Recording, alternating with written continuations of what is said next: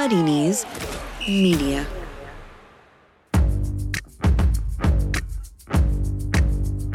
Totally Football Show. Today, FA Cup.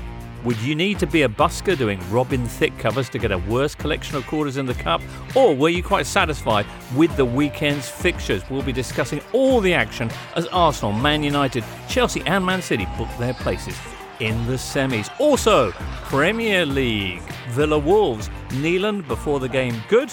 Nyland between the posts, not so much. And all the other talking points from the weekend's games. It's all in this Totally Football Show in association with Paddy Power.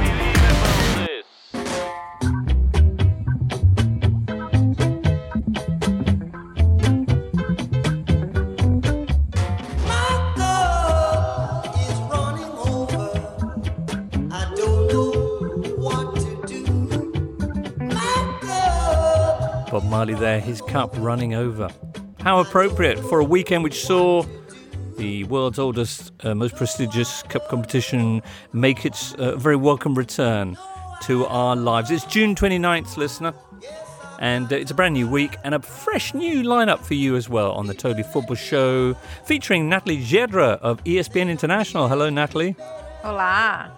Hola to you too. Bonjour, Tom Williams, although you're Welsh, so So, hello, or hello. Yes, that's very nice. Tom with a song, a smile, a tactical analysis perhaps today. And also with us is Daniel Storey. Hello, Daniel. Hello, boring old hello from me. Oh, well, nuanced. But anyway, so FA Cup made its return. Uh, we were just having a bit of a chat. I'm suggesting that for neutrals, that wasn't the greatest set of quarter-final matches. What do you guys think?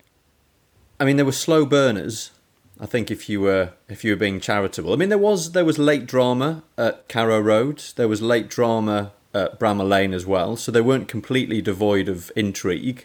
But uh, yes, having watched all of today's FA Cup matches and the last three back to back this afternoon, it was it was quite a long afternoon. I have to confess.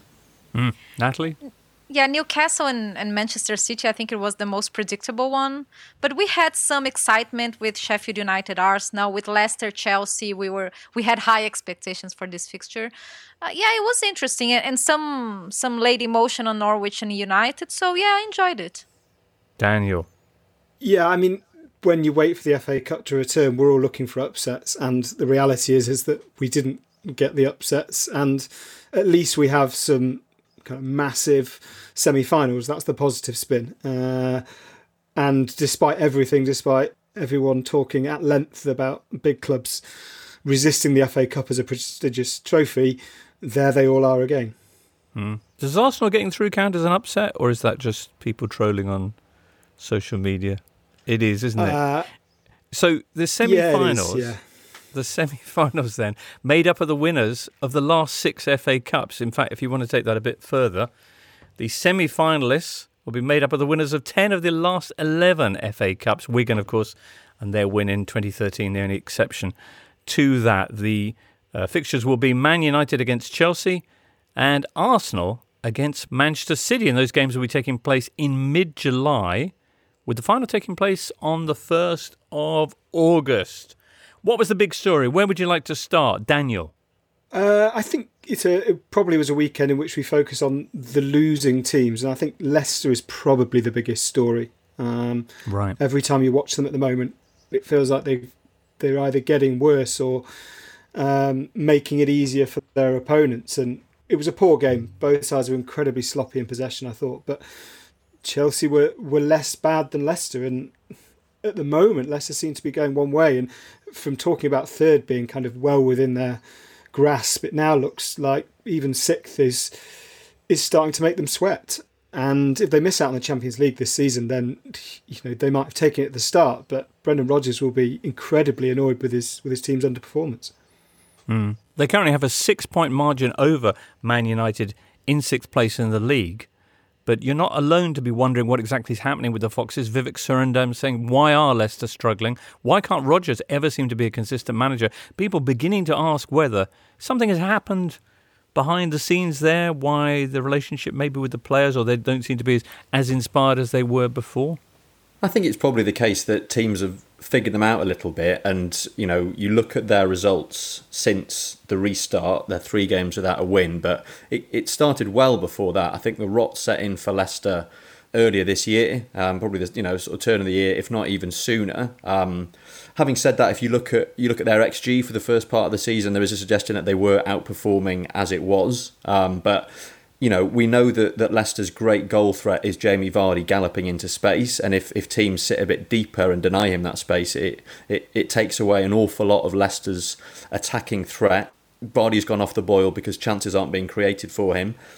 James Maddison, I know he didn't play today, but he's not really looked at it for a little while. Same for Youri Tielemans. Harvey Barnes ended um, the sort of pre-lockdown period in a decent run of form, but hasn't looked the same player since we came back. Um, I think they're missing Ricardo Pereira as well. Um, I know he's you know only a right back, but he's a really um, important element in in the way that they play, and there's you know there's no one else in their squad who can who can replicate what he brings. And I, you know, I'd, I'd be worried um, if I was a Leicester fan because they they started the season so well. Um, you know, they picked up the the momentum they'd had the previous season and carried it on.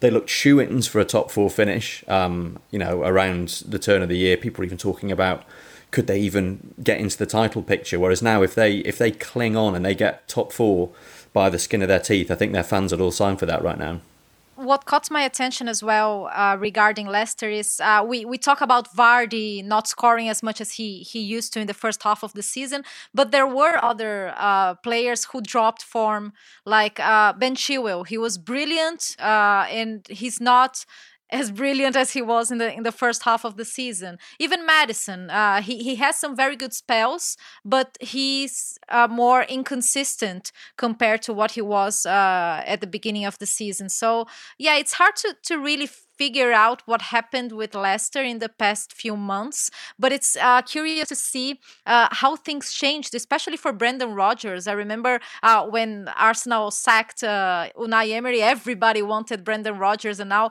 uh, people are starting to question if he is the uh, this manager that was so praised earlier in the season. I, I think we should give him time and credit for for the positives that Leicester had this season without wanting to make Leicester fans feel completely glum, their central defensive partnership also looks really shaky at the moment. Çağlar was, I think, probably the best non-Virgil van Dijk central defender in the Premier League in the first half of the season, but him and Jonny Evans just seem to have lost that concentration. That the Barkley goal was a perfect example. There's just a massive space in between them in the middle, which Barkley kind of wanders into and finishes with ease in the end. And that just wasn't happening earlier in the season. The passing out from the back seems sloppy. There was a there was one moment where Kasper Schmeichel made a bad pass. I think Jonny Evans made a bad pass, and and then a Leicester player kind of shanks it out for a corner, and that just wasn't happening early season. So I don't know if they need to go back to square one because the, their problem is they, they kind of really only have one attacking plan with Vardy there. Iheanacho's not up to it, I don't think. So it's hard to see really what they can change. I, I think uh, in terms of what they can change, uh, a deeper squad maybe. I think that's what Leicester should be aiming for next season. We're off on a, a bit of a downer so far, so let's be nice and positive about Chelsea because it was a bright start in this game from the Foxes, and then Frank made changes and they paid off. Yes, there there was a clear lack of pace on first half uh, from both sides, but uh, Frank Lampard, we we we have to uh, highlight that ever since the, the start of the season, he always uh, showed courage in his decisions. And again, he, he showed courage, uh, making three changes uh, on halftime, putting more experienced players to play, and that uh, paid off for him. So merits to, to Frank Lampard. I know I know Ross Barkley did a, a very good match, but I think the, the, the, the man of the match here is Frank Lampard. And it's not the first time since the restart that Lampard's made changes and they've borne fruit. I mean, the first game back at Villa Park, uh, he sent on Christian Pulisic about 10 minutes into the second half. He scores the equaliser within five minutes and has a really positive impact. And I suppose on the one hand, it's it's a positive that Lampard is making changes that are having um, uh, uh a positive effect on his team's performances, as we saw today. But then you also think, well, is that also a sign that he's not getting his initial team selections right? Uh, but, you know, credit to him. I think making a triple substitution at half time, even in this age of, of quintuple substitutions, is still a really ballsy move, particularly in a game that could quite easily have gone to extra time. Um, and I think it was an acceptance that, that, that Billy Gilmour um, wasn't having a great time of it. We were all really impressed by him when he came into the team just before um, the lockdown, and particularly that game against Liverpool in the previous round of the cup, where he absolutely bossed it and you know left us all open mouthed. And, and he just didn't really look on his game right from the start today when he gave the ball away for the first time after about ten seconds, and that basically set the the template for his first half. Um, and you know, I, I think in fairness to Lampard, he probably realised that the chances of Gilmour playing his way out of it in the second half were, were unlikely, so he, he cut his losses and, and, and, brought him off. But the players that he brought on, um, Azpilicueta, Kovacic, and particularly Ross Barkley, were the ones who, who turned the game around. Um, so yeah, credit to Lampard for for realising that, that things weren't working out and, and finding a way of correcting them. Mm.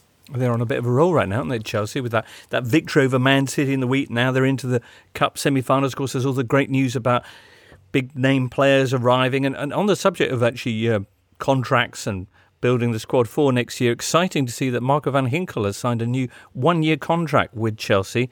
He last played for the club in September 2013. Yeah, it's a bit of an odd one, really. I mean, he's had some some really bad knee injuries. Um, he went out on loan a couple of times. I don't think he's kicked a football for anyone uh, in the last two years, and I I get the impression that Chelsea have thought, well, you know, particularly in these difficult times, we, we can't really, um, you know, just cut our losses with this guy who's had such such misfortune. So maybe give him one last year to to get over his last injury and, and try and play his way back into a bit of fitness and you know maybe he'll go out on loan again. I don't know. But yeah bit of a curious one. A very sort of Chelsea thing as well to have a player knocking around who's not played a game for uh, seven years for you yeah, it reminds me of uh, their goalkeeper Matej Delač, who was finally sold in 2018, but had been at Chelsea for eight years without playing a single game. And I tweeted to say that when he signed another new contract, and within 10 minutes was blocked by Matej Delač on Twitter, which is a was a bit of a shame. Made me feel really guilty about exposing. I mean, as if as if it was a surprise to him that he hadn't played for Chelsea. Had you had you tagged him, or was he was he vanity searching? No, no, no, no, not at all. and he didn't follow me, so fair play to him for finding it that quickly. Mm. Have you ever been blocked by a footballer, Tom or Natalie? Not that I'm aware of. Robbie Fowler once slid into my DMs uh, after taking exception to a tweet, but he didn't block me, so that, right. that's something. You're listening to the Totally Football Show with James Richardson, part of the Athletic Podcast Network. And if you're not yet a subscriber to The Athletic, make sure you check out their coverage of each and every Premier League club by taking out a free 30-day trial by heading to theathletic.com slash totally. Well, Chelsea through anyway to the FA Cup semi-finals where they will be taking on Man United John Sands saying, Is there anything more frustrating for the neutral fan than a last minute winner in extra time with a penalty shootout beckoning? It, it was a. I mean, I was talking about for the neutrals, not the greatest set of quarterfinals. The first half of Norwich against Man United was particularly testing. Yes, it was. Uh, and I think the anticipation at the prospect of a potential penalty shootout was only heightened by the fact that between the posts for Norwich, you had Tim Krul uh, penalty stopper extraordinaire, who we all remember from the 2014 World Cup with the Netherlands, and, and he's already saved two Man United penalties in the same match this season. And as a neutral, when you've stuck with a, a fairly boring game for that long, you, you do tend to think of a penalty shootout as something you've earned. Uh, so for Harry Maguire to pop up with a winner two minutes from time, obviously great for Man United fans, less so for anyone else who'd sat through it. Uh, and you know, uh, no pun intended, cruel as well on Norwich in that you thought having having looked out of the game after they fell behind, they did really well to come back into it, and they were really they were clinging on in quite heroic fashion. And you thought, you know, at least a penalty shootout gives them gives them a bit of a chance. Um, but yeah, not to be. Yeah, heartbreaking stuff for Norwich. Odion by the way, who uh, opened the scoring in this game, remarkable statistic. He has now found the net in all four of his starts for Man United. He's only the second player in their history to manage that, uh, the first being a certain James Hanson back in 1925. Right, that was the action at Carrow Road. Newcastle Man City went pretty much the way we expected. Lots of opportunities for people to make jokes about Schär's name after he had a moment of sheer idiocy, Tom, if you like, to open the doors to Man City? Yeah, I mean, I went for the obvious. I bet he wishes he could turn back time. It was it was right. a very curious foul to give away for the penalty. He just very blatantly pushed Gabriel Jesus both hands on the back, um, and you sort of felt you know, Newcastle were very transparently you know, almost playing for penalties from kickoff. They, they went for that 5 4 1 formation that, that Steve Bruce has used on occasion this season and used with success. If you look at the some of the wins they've had, you know, Tottenham, Chelsea, Man United. But then as soon as City got in front, you knew that was that. And then they had that one chance through Dwight Gayle that he blazed over the crossbar, and within minutes it's 2 0, and, and that's that. And again, Man City showed incredible pace, and uh, I'm curious to see the semifinals because uh, regarding Arsenal City, I just I'm very curious to see what Arsenal has learned from from the previous fixture because City was just so much better, and United and Chelsea is just two teams that are really evolving and and showing uh, how how how much they could benefit from a title this season because uh, Ole said uh, that after the match uh, clearly that uh, this group they need a title and that would really help them in this build up uh, that they have been experiencing this season. And Chelsea the same because it's this, the first year with Frank Lampard and the young players so both teams would really benefit from uh, winning the FA Cup in terms of morale in terms of, of maturity. So yeah it's it's going to be interesting one of the City players who has really disappointed me since football returned has been Gabriel Jesus, who now with Aguero's injury probably starts most games for City unless unless Pep goes for this kind of strikerless formation. Given that Natalie's on the show, I wondered at kind of how he's seen as Brazil because it just doesn't feel like he's kicked on at all, does it? Yeah, I, I agree with you. Actually, I I always have the impression that Gabriel he's not. Um, as comfortable uh, playing as a, a center forward than he is playing uh, opened uh, as a winger. And he talks about that. But what City needs now is a striker, and they need a center forward. And he had time to adapt and to improve, and he improved in a lot of ways. But I don't think that he can uh, reach his peak. Uh, playing as a center forward, and and maybe that's something that that City w- will have to deal with. Well, the other FA Cup quarter-final was, of course, the uh, the fixture at Bramall Lane as Sheffield United took on Arsenal. Chris Wilder bringing blades to a fight with gunners, you, you might say. Arsenal going through in a 2 1 win, but uh, there were one or two scares along the way. Eventually, it was a, a wonderful goal, actually, from uh, Dani Ceballos, only the second goal he scored in this loan spell from Real Madrid that saw Arteta's team book their place in the quarterfinals. And uh, arguably, that keeps their season alive, no? Because is this their their one chance of a, a place in Europe, for example, or indeed a, a, trophy? Yeah, it wasn't very inspiring in terms of performance, neither for Arsenal or, she- or even Sheffield United. They had a couple of good chances on second half. Arsenal at times they they looked sloppy made some mistakes. Kolasinac made a mistake on on Sheffield United uh, goal. Actually, that was the first goal they scored since the restart. Sheffield United.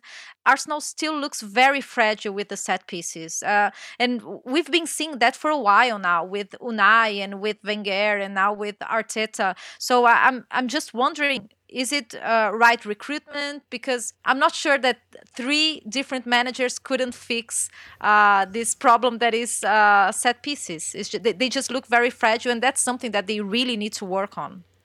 Well, Natalie, one of the recruitment questions that, that's been widely discussed this week is the fact that they've just given a new deal to David Luiz, which is an interesting bit of timing after his last performance in the, in the Premier League. You obviously know David well uh, and can probably tell us what his reaction's been to that. Can, can you see a logic to this that has escaped perhaps some other people? David has a very strong personality, and I think they really value that uh, in Arsenal, this leadership. At times in this season, in the past season, there was a lack of leadership in the dressing room for Arsenal. And when they signed David, I think they were hoping that he would address this problem as well. Not only the defending and uh, all the problems that Arsenal had in the defensive side, but the, the, the leadership as well. And Arteta really likes him, and he's been enjoying working with Arteta a lot. So I think they they decided to to give him another year uh, because of his personality, because of uh, how much he can offer to the team as a leader as well. And I know that he wanted to stay. He he's been enjoying uh, playing for Arsenal, but of course, uh, I know there were fans who were against it, and I, I mm. completely understand that. But there is this other side, uh, and of course, the, the, the fact that Arsenal's been struggling financially as well. So it was convenient. Well, that makes some sense. As for Sheffield United, they did almost get another goal when Dean Henderson punted the ball upfield and it almost caught Martinez out. David Young says, I want some appreciation for Chris Wilder shouting, try that again, after Henderson almost accidentally hit the bar with a kick out of his hands. Uh, yes, I don't know what they give this goalkeeper to eat, but he kicks it out of the stadium, said Mustafi about Dean Henderson. Sheffield United, they're another team whose restart has been, or whose season has been a little bit derailed by lockdown. Is that because what the intensity is just dissipated, or or is there some other reason there? Yeah, I mean, you know, you look at the results since they came out of lockdown. Four games without a win, and the table as it was during the the break had Sheffield United in that group of teams, along with Wolves and Manchester United, who you thought, well, you know, if they if they hit the ground running, they might even be looking at a top five, maybe even squeezing into the Champions League. Whereas seeing how things have gone, um, you know, they're now down in eighth. Uh, they're only two points above Burnley, who are in eleventh, and the way things are going for them at the moment, you you can see them slipping down the table, sadly, because I, I, I think that they do seem to have lost some of the momentum. Um, I think it, it's almost been the nature of the defeats more than just the defeats themselves. I mean, 3 0 away at Newcastle, then 3 0 at Manchester United. We weren't used to seeing Sheffield United capitulate in that way, um, and they were. They, I mean, I, they gave a much better account of themselves against Arsenal. Uh, they were quite unlucky couple of goals ruled out for offside. Um, you know, got themselves back into the game right at the end, albeit uh, a bit fortuitously, um, only to then shoot themselves in the foot uh, in stoppage time. And you know, Dean Henderson rightly has had all sorts of praise this season. Uh, I, I, thought he was partly at fault with the goal. I'm not sure he necessarily needed to to rush from his line in the way that he did. I think he was reacting to the fact that Enda Stevens was kind of drawn inside by Pepe's movement, and that allowed Ceballos to nip into the space behind him. There were no defenders there, and, and rather than just sort of staying where he was, Henderson forced the issue and, and allowed Ceballos to, to knock the ball in. And, and it was interesting listening to Chris Wilder before the game saying how, how buoyant the mood had been, you know, around the camp and how, how up for it the players had looked, and he really felt that they'd sort of cleared their heads. So yeah, uh, uh, unfortunate for them to lose in in those circumstances. And yeah, I think unless unless they can kind of get back into that rhythm that they had pre-lockdown, you you can see them starting to slide down the Premier League table. And they need to sort out their problems really quickly because Sheffield United still has Spurs, Wolves, Chelsea, Leicester, and Everton to face. So it's going to be hard for them. On Arsenal, I think one of the most interesting things was someone who wasn't there, and this new age of of nine substitutions on the bench and five available really lays bare those players who have been left out. And Matteo Guendouzi was was left out of the matchday squad for the second game in a row in two competitions now. And with all respect to, to Zech Medley and Matt Smith, who made the bench, Guendouzi would consider himself above them in the, in the pecking order and clearly suggests that Mikel Arteta has, well, I think probably lost patience with him. You know, he seems to have brought Granit Xhaka back into the fold, but it looks like Guendouzi has, has burnt some bridges at Arsenal. It wouldn't be a huge surprise to see him sold in the summer if they could get a decent fee. I, I, think that tempestuousness is just a little bit too much. It doesn't really fit what Arteta wants to see on the pitch. And, you know, they played Granit Xhaka in front of the, the three man defence, which meant they could have two energetic midfielders in, in Bukayo Saka and Joe Willock kind of going box to box. And that isn't really Guendouzi's game. And you worry for him now because, as I say, Danny Ceballos scored the goal. He's another option there it's hard to see pretty quickly how Guendouzi comes back into the fold because we all were told that Arteta would use this period to basically get his squad ready for next season and kind of get his plan ready. And at the moment, Guendouzi doesn't look to be part of that plan. Just lastly on Arsenal, I thought uh, Nicolas Pepe had another quite positive afternoon. Um, I mean, we all remember that the fanfare there was when he came in last summer, that massive £72 million price tag, and he he he didn't uh, hit the ground running, and uh, you know there was a feeling that this was potentially a, a transfer flop. But I, I think he, he's actually been improving steadily. I think Arteta likes him. Um, he scored the penalty. Uh, I think he was probably Arsenal's most dangerous player. Uh, he's now eight goals and eight assists for the season, which is not 72 million pounds worth of goals and assists, but it's not it's not a complete write off of a season. You think back to I don't know, like Robert Pires, for example, his first season at Arsenal. Plenty of people wrote him off, in you know within the next two years he was the best midfielder in the country. Um, and I also I also wonder with Pepe whether this the system that Arsenal played today suits him particularly well because Arsenal uh, matched Sheffield United's shape, so they played with a back three and with wing backs. And I think when Pepe has a wing back behind him. He knows that he doesn't need to be responsible for providing width on his flank. Sometimes the problem is that he spends too much time close to the touchline. He's too far away from the penalty area. He's too far away from his teammates in the attacking positions. Whereas today he was able to play infield a lot more. I thought he linked up nicely with Lacazette. He linked up nicely with Joe Willock, who was bringing him into the game. He was getting shots away. He's got a fantastic shot on him, and, and I think there are there are signs maybe that although he he looked like a bit of a flop for the first part of the season, I, I think he might be on the way to finding his feet, and, and maybe there is some hope there that he's really going to you know do something spectacular next season. Mm, all right, and there was a lot to love as well. Uh, similarly for Kieran Tierney, uh, particularly for the way he arrived at the stadium with everyone clutching their their uh, wash bags, and he had a, a Tesco shopping bag, which is nice. Pleasingly sort of old school, and I think it also reflects the the kind of player he is as well. Um, if this isn't too much of a stretch, but you, you looked at the way that Arsenal conceded their goal, another calamitous defensive mistake, and they all look around at each other aghast. And when you speak to uh, Arsenal's defenders of the past, of the George Graham era, or you know players who played under Wenger in the early years at least they all talk about how there was this this desperate desire not to concede and it was a real kind of point of personal pride keeping clean sheets and I think you look at the tenacity that Kieran Tierney plays with um, that's something that Arsenal badly need um, and you know him turning up with a, a, Tesco bag for life with all his stuff in rather than a Louis Vuitton wash bag is is quite a nice metaphor for his approach to the game and, and perhaps it's an approach that Arsenal are, are crying out for. I just like that he doesn't care about it. You know, I, right. I love when when you see football players who are, are just not concerned about these things. Shades of Harry Maguire turning up for England duty with everything in a massive bin bag, like he was yes. turning up for Freshers Week uh, or something. Deforestation is real, and it's an issue that's affecting North London. Did you know an area the size of a football pitch is being destroyed twice a week by Arsenal's defence? That's right. Hector Bellerin has pledged to donate 3,000 trees for every game Arsenal win.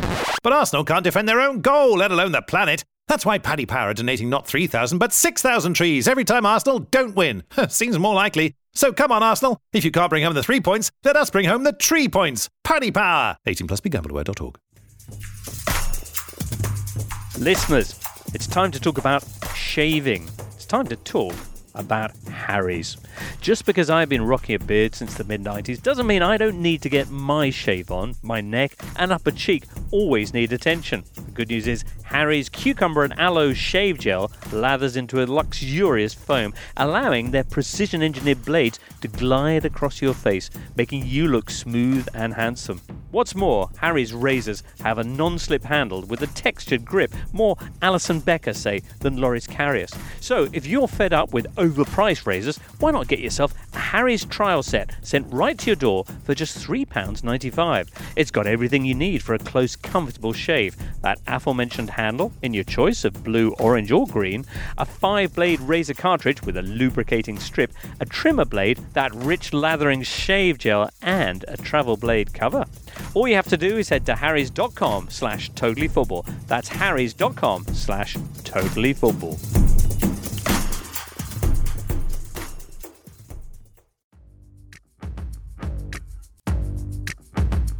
You're listening to the Totally Football Show with James Richardson. The Totally Football Show is now partnered with The Athletic, where you can access the work of some of the greatest football writers on the planet and you can customize your feed for the teams and leagues that matter to you. If you're not yet signed up to The Athletic, head to theathletic.com slash totally to get a free 30-day trial. Right, June 29th, everyone, in a regular non-bizarro world year, uh, we'd be getting to the sharp end of a big tourney right about now. There's been loads of finals on the 29th of June. Here's one for you, Natalie.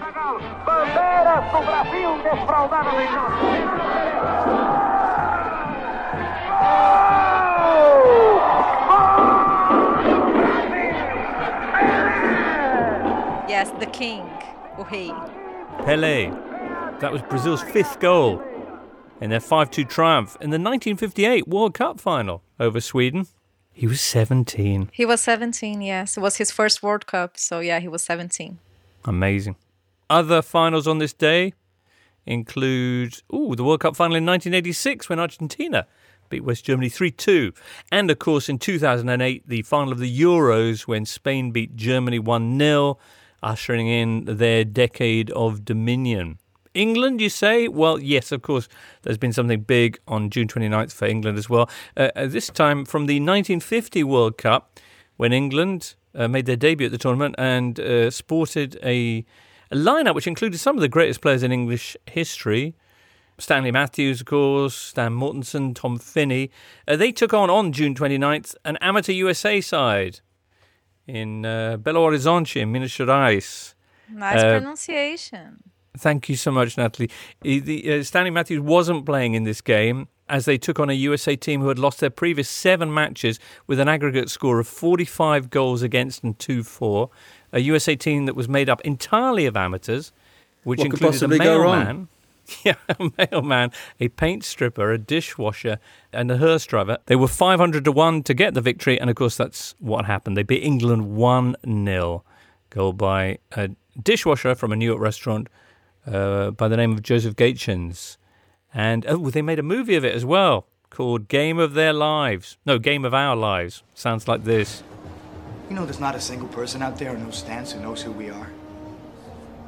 Most people don't even think we belong here. But we are here. And we're about to go out there and play the best team in the world. Brilliant. Patrick Stewart's in it. Uh, also, Gerard Butler. Boom. It's also six years to the day uh, since James Rodriguez scored his famous volley for Colombia against Uruguay uh, at the 2014 World Cup at the Maracanã. Uh, can I name and shame two people who were in the stadium but inexplicably missed the goal when it went in? One of them is Jack Lang of this parish, who I think was too busy on Twitter. Uh, another was Simon Peach, uh, chief football writer at the Press Association, who I know listens to the show and I know particularly loves me reminding him about the fact he missed a goal. So shout out to both of those.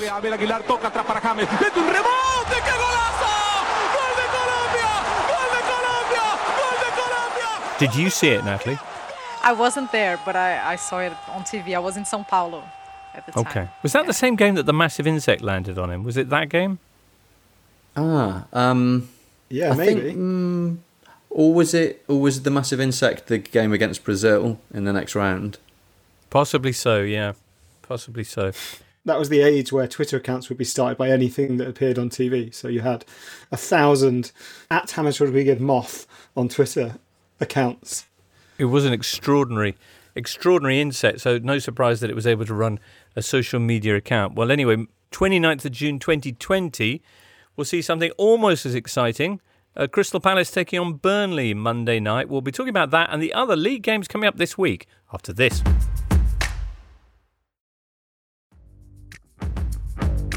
You're listening to the Totally Football Show in association with Paddy Power. Jimenez. Johnny's continued his run here to the edge of the box, trying to tee it up. Then Dendoncker on his left foot. Oh, what a goal! Leander Dendoncker finds the bottom corner. The brilliant Belgian gives Wolves the lead at Villa Park on Derby Day. Premier League, everybody. Two games played since our last show. We've got another five on the way midweek. Uh, the two games played so far, actually, uh, continuing a worrying trend for the sides at the bottom. Since the restart, the bottom five in the Premier League have taken just three points from their combined 13 matches. So that's three points from a potential 39. Villa, for example, uh, losing against Wolves. Uh, Wolves, who are now just two points off the top four and have won three out of three since the restart without conceding a goal. They have come roaring in. Or are they actually playing that well, given that they've had their results against West Ham, Bournemouth, and Villa, and are only managing one or two efforts on goal per match at the moment? So we keep talking about Adama Traore and how Jimenez, and and we are right to talk about these players because they're very important, even when they don't score, uh, because of the the way that they smartly move. But since early February in the Premier League, uh, Wolves has seven clean sheets in eight matches, only two goals, uh, both against uh, Spurs. So we have to praise their defensive uh, strength in 2020, especially they just seem to find a, a way of winning. You're right to point out the teams they've played because Villa, for example, looked absolutely toothless. Um, there doesn't seem to be, perhaps other than Manchester City and Liverpool, there don't seem to be many more bleak teams to face than Wolves when you fall behind because they just seem to have so much Premier League know how, which is extraordinary when you consider the number of players they've recruited from abroad and kind of collated together under this Jorge Mendes umbrella. There seems to be such a team spirit there, which is all credit to Nuno because, as I say, they ju- they just seem to to tick out games that they are leading in one 0 or two 0 and don't give their opponents a sniff. Villa, you know, Grealish in particular, looked so frustrated every time they went forward. It just means teams have to try and look really direct, and then Willy Boly and Conor Coady just mop everything up that, that comes at them. They are a really, really horrible team to play against. Mm. As for Villa, Dean Smith pointing to the fixture congestion they've been suffering, fourth game that was in the last 11 days but their form is very worrying. No one goal scored in the four matches they've had since the restart. They've got the worst defence in the division. Uh, who have they got up next? Oh, it's champions Liverpool. Yeah, it it looks bleak for Villa, and I think the goal scoring issue was a big one. I mean, they, they went for it against Wolves. They had sort of a 4 3 1 2 system. Jack Grealish in the kind of free number 10 role that he loves, um, with um, Mbwana Samatta and, and Keinan Davis up front. And and yet they didn't create anything. Uh, they just looked so toothless, Villa. And, and yeah, as you say, Liverpool away next.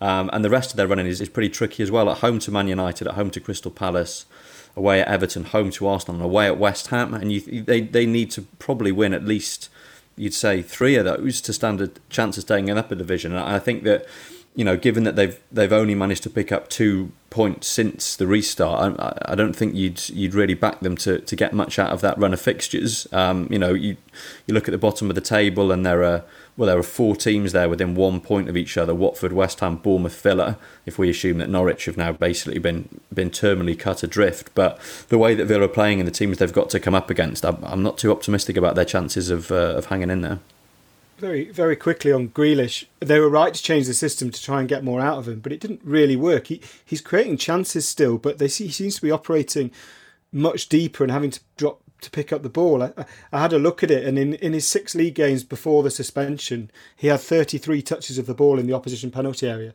and he's only managed seven in four games since which suggests that although he's still having a lot of the ball, he's just not really doing it in areas that the opposition mind. They're kind of closing him down and fouling him 45 yards from goal rather than 15 yards from goal, and that seems to be a real problem for Villa you need to rely in good moments from Grealish, and and that's it because uh, Villa doesn't seem to show anything too different from what they showed before the break, and that that is why I think uh, uh, Villa fans should be concerned. It was only one shot on target against Wolves, so for a team that's fighting against relegation, they're just not doing enough. Mm, and stories beginning to circulate now about. Uh, Dean Smith's future at the club, which would be a, a, tremendously sad way for what was his dream season being up in the Premier League with his boyhood club. Uh, it would be a tremendous way for that to pan out. All right, well, uh, Watford are down in that mix, particularly after losing to Southampton 3 1 at Vicarage Road. Watford, of course, fielding a team that was without Andre Gray, uh, Nate Chalobah, and Domingos Quina after Gray had had 20 people round for his birthday on Friday, contravening lockdown rules and those other players amongst them. Um, eye test banter moment, etc. But it, it can't have helped. It can't have helped. Would they have made a difference? Saints were in cracking form here, particularly Danny Ings. 18 goals now. Only Vardy mm. scored more goals. No player other than him has scored more than 13 in the bottom half, which suggests he's leading his team in a kind of Wilfried Zaha Pied Piper march. And it is pretty much Ings' stick at the moment at Southampton. In terms of Watford, you know, that Pearson feel good factor has dropped away really, really quickly. They went unbeaten in seven in all comps before the break, but they've lost seven of the last ten. And you know, you speak to any Watford fan on Monday morning, and they will be incredibly glum because you know it's only the form of those sides around them, Bournemouth, Villa, West Ham, that's that's even keeping them in touch. Yeah, Watford won just one of their last 10 Premier League matches, and the, the, the only victory was against Liverpool. So I don't know. I, I was deceived because I thought Watford after that, after the, the, the win against Liverpool, they would they would really show something different and they would go back to their form right when uh, Nigel Pearson arrived, and that didn't happen. Absolutely, and that battling draw against Leicester late on as well. It suggested that things were there ready to just potentially you know, spark a, a march back up the table. Here's a stat uh, for you. Uh, Watford are the only Premier League team yet to score from outside the box this season. They've attempted 121 shots from outside the area. None of them have found the net. Remarkable. Well, five more games on the way this week. Monday, I mentioned before, it's Palace against Burnley. Palace have actually won their last four games against the Clarets in Premier League. Then on Tuesday, you've got Brighton against Man United. Man United have lost their last three trips to Brighton. One of those was years and years ago, back in the 80s. But the, the two games they've had at the Amex in the Premier League, they've lost both of them. And then on Wednesday, big games for that collection of teams down the bottom. Norwich are going to be at Arsenal. Uh, Bournemouth are taking on Newcastle. Everton are up against Leicester. And West Ham face Chelsea. That looks like a big fixture. Chelsea under pressure for their top four spot, but on a real roll at the moment, as we've already heard. But it, intriguingly, they as well have a poor record away to West Ham. They've failed to score in their last two visits there. And last time these two teams met at Stamford Bridge earlier this season, it was Aaron Cresswell who won the game with a pretty special strike. Cresswell cuts inside. Oh my goodness, does he? Aaron Cresswell stuns Chelsea and maybe brings life to West Ham United season. What are the odds of a West Ham team who, since the restart, have had two 2 0 defeats, who've basically yet to score, have lost their last three Premier League games by an aggregate score of none four and five against. What are the odds of them uh, derailing Frank Lampard's side on Wednesday? Mm, very slim. Uh, I was at the Olympic Stadium for West Ham and Wolves, and we we were hoping that uh, since the atmosphere at the, the Olympic Stadium was so uh, wasn't good this season. That that they could respond better. They they would be one of those teams who could benefit with the the empty stadiums. But that really did not happen. And uh, there were changes in the team uh, during these these first matches ever since the restart. And you just don't see West Ham for me is a big mystery because they have very high quality players up front, especially even Felipe Anderson uh, who's uh, a player that I've, I've been following more closely. Uh, he dropped form drastically this this season, and it just seems to be lacking confidence. And I don't see how they are going to rescue this confidence against a team like Chelsea, who has been performing really well, especially if you look at the match against City. And I, I don't see it happening for West Ham. I don't know. If, if I was a West Ham fan, I would be worried about the level of performance that they, they've been showing and this is this is supposed to be David Moyes' his thing. It's that he can motivate players to be greater than the sum of their parts through adversity and kind of establish this battling spirit that he you know he made his name for as a manager at, at Everton. And we just haven't seen it in either West Ham spell really. Um, he looked broken. He looked broken on the touchline against Wolves. He looks out of ideas already which coming out of a three month spell in which he knew where his team was and he knew he had better options at his disposal than any other manager in the bottom six is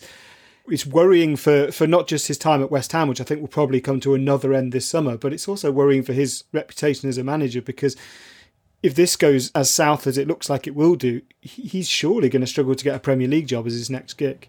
Hmm, well, you'd be surprised. West Ham currently outside the bottom three on goal difference, but Watford's defeat uh, means that uh, all those other sides down there do have a chance to move past the Hornets if they could get a point or perhaps three.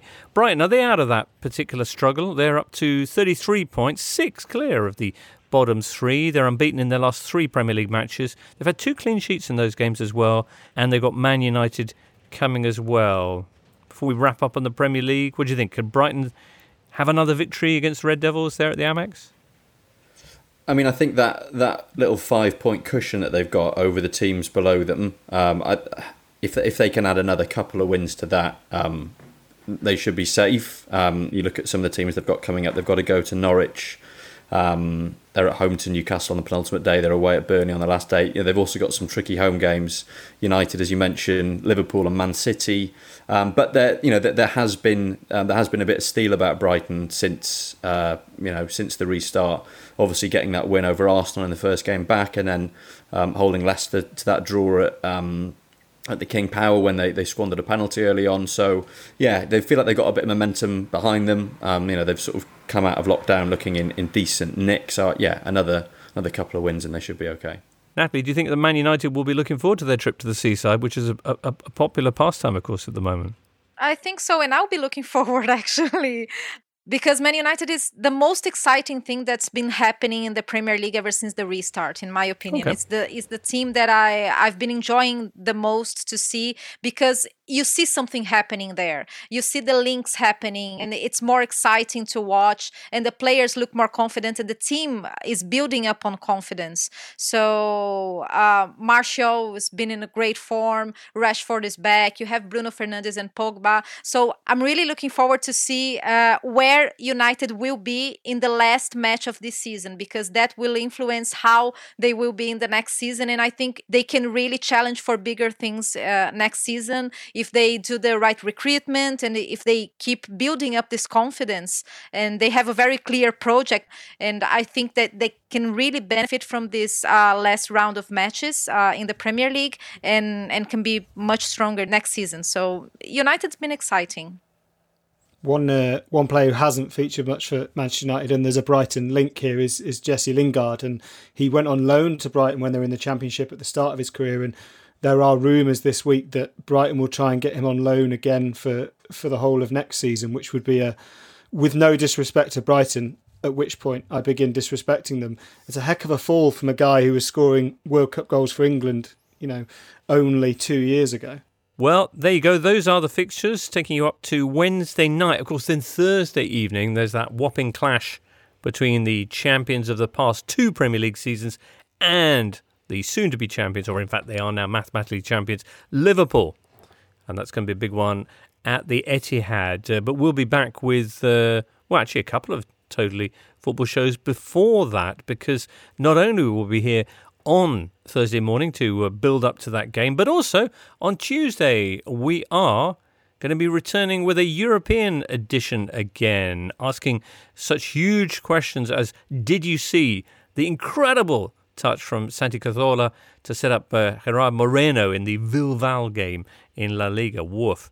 Uh, is the title race over in Spain? Have Juve and Barca really swapped Arthur and Pjanic uh, just to keep their accountants happy? And how gutted are French fans that everyone else is having football and they're not? Tom, what's the situation with Liga and French football having finished so early? What's the mood and how are their preparations for the next season? All but two of the clubs are back in pre-season training. They're setting out their um, their pre-season plans. Uh, Lyon arrived in Evian today for a little pre-season training camp, and a friendly fixtures being announced. Um, you know, when are they actually going to start? Do you know, Tom? Well, when are they actually going to start? The way the way it looks is that the league will be the first of the big European leagues to start next season because whereas all the other leagues that are currently playing out 2019-20 won't be able to um, get back in action until September. The, the mooted start date for Ligue 1 is the penultimate weekend in August. Um, so there should be a brief moment when, like the Bundesliga resuming before all the other leagues, the eyes of the footballing world will be on Ligue 1, which which would make for a change. Um, but yeah, a pretty a pretty forgettable few weeks. I mean, it, it's still rumbling on. Um, French Football Federation this week has validated uh, the statutes for next season so that there will only be 20 teams in the top flight. Toulouse, who were one of the two teams relegated along with Amiens, have officially given up the ghost and accepted it. Amiens going back to the French courts to see if there's any way that they can get next season expanded. So it is still kind of it's dragging on a little bit, but generally speaking, you know, people are sort of moving forward and, and looking ahead to next season. Sorry, uh, there'll only be 20 teams next season, but there are 20 teams anyway, aren't there, in Liga? Yes, so there are 20 teams, but um, Amiens Toulouse will be replaced by Lens and Lorient, who are the top right. two in Ligue 2. And what Amiens right. and Toulouse have asked for is for the league to be expanded to 22 ah, clubs. Ah, to 22, so that right. they uh, don't get relegated. But that uh, yeah. is not going to happen, sadly That's for them. a shame, isn't it? Natalie, what's the situation in Brazil, dare I ask, where they're about to get the season back under, or at least get the season underway?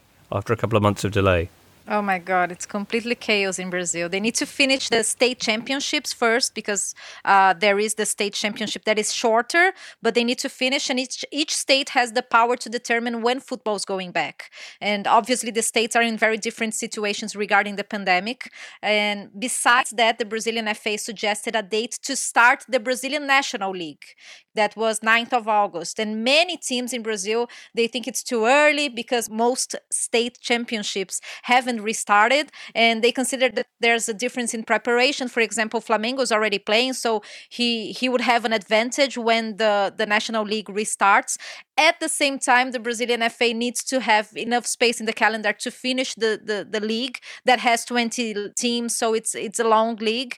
And adding up to all of this brazil is facing the peak of the pandemic and it's absurd that we are speaking about uh, playing football in the middle of the peak of the pandemic and there's the the political crisis uh, with the government that doesn't take the virus seriously enough and encourages many teams to to go back to training and go back to playing. So it's completely chaos in Brazil. So Bolsonaro has really been pushing for football to return. Is it? I mean, apart from his own enjoyment of the game, is it also because it's politically embarrassing for a, a, a figure who has denied the impact of the crisis to see football suspended. It, it, was such an important pastime suspended in his country, where whereas around the world it's actually been picked up again.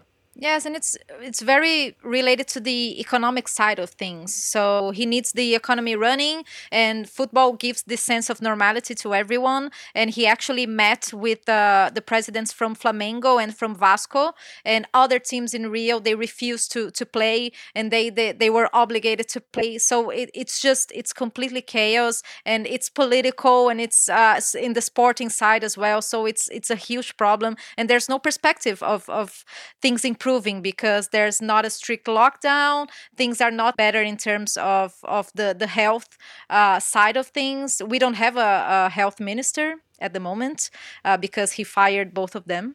So it's it's just complete chaos in, in Brazil regarding everything, like life and football. Everything is just chaotic. I was going to ask you if you think the football is going to get restarted, but it, it's kind of the, the the least of the questions at this point. Well, uh, fingers yeah. crossed things will uh, take a turn for the better.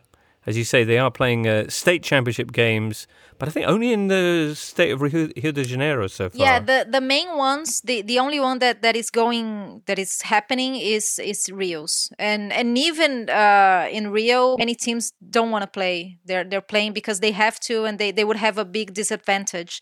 But there, there was a big argument between the, the the four main teams. Vasco and Flamengo wanted to play. Fluminense and Botafogo didn't want to play, so it was huge. Wow. Yeah.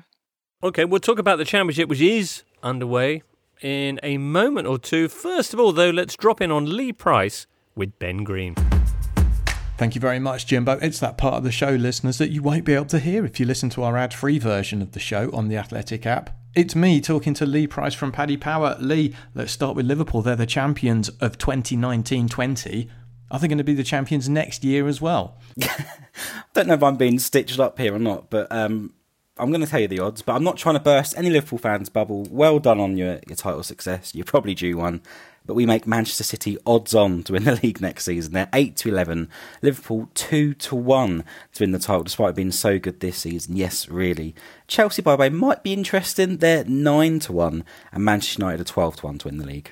All right, and on to this week's Premier League action then. Brighton versus Man United. Give us some numbers here, please. Hmm, a tough one to know what to think, really. Like, both teams need the results. United have looked very good, whereas Brighton's results have looked slightly better than their performances, I would say. Uh, that Arsenal win was quite a turnaround, wasn't it? And it's 4 to 1. They get another famous victory at home, something they have got a track record of doing, as we've heard earlier. United are the favourites here, as you'd expect. They're 4 to 6 odds on and shortening all the time to finish in the top four. 7 to 5 to do that now, by the way. The draw here is 5 to 2, and I kind of fancy that but that's just because I'm indecisive. And what is going to happen, Lee, when West Ham take on Chelsea? Big London derby. Like, actually, that sounds sarcastic, but genuinely huge London derby. West Ham have been tragic since the restart, and they really need some results. It's four to one that they get the win here. Three to one they get a draw. Chelsea have looked very, very good, and their transfer business is very ominous. I think they're four to seven to win this one. West Ham have to get something Is this the time they turn it around? Don't think so.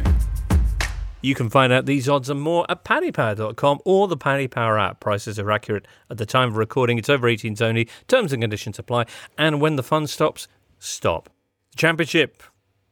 Daniel, you wrote a lovely piece uh, saluting the return to football of Neil Warnock uh, last week for his is it, is it his 19th managerial role?